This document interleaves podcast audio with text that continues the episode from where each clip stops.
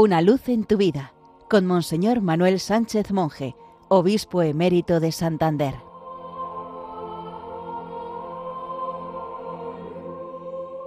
Queridos amigos de Radio María, en este sexto domingo del tiempo ordinario, el Evangelio nos presenta una curación concreta. No se trata de una curación sin más, sino de un gesto de acogida a un marginado social. Los leprosos en tiempos de Jesús debían vivir alejados sin poder acercarse a los núcleos de población porque su enfermedad era contagiosa e incurable. Uno de ellos se salta las leyes y se acerca a Jesús para pedirle humildemente, si quieres, puedes limpiarme. Movido por la compasión, Jesús primero lo toca y luego le dice, quiero, queda limpio.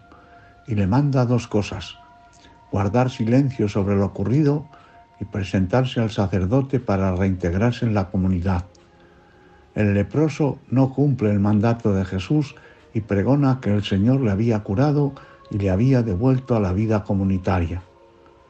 ¿Por qué Jesús le obliga a callar a quien había curado de una enfermedad contagiosa y maldita?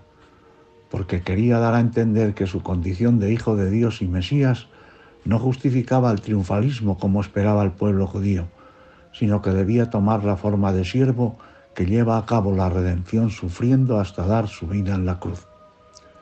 Hoy, como ayer, hay mucha gente que vive en los márgenes de la sociedad, los sin techo, los inmigrantes, los sin papeles. Nosotros hemos de ser para ellos la presencia de Jesús que cura e introduce en la vida social. Nuestros pies, como los de Jesús, han de ir al encuentro de las lepras de hoy para que a través de nuestras manos Cristo los toque y los cure. Podemos terminar orando con la canción Hombres Nuevos de Juan Antonio Espinosa.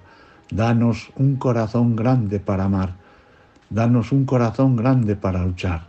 Hombres nuevos, creadores de la historia, constructores de nueva humanidad, hombres nuevos que viven la existencia como un riesgo de largo caminar. Feliz día del Señor para todos. Una luz en tu vida con Monseñor Manuel Sánchez Monje, obispo emérito de Santander.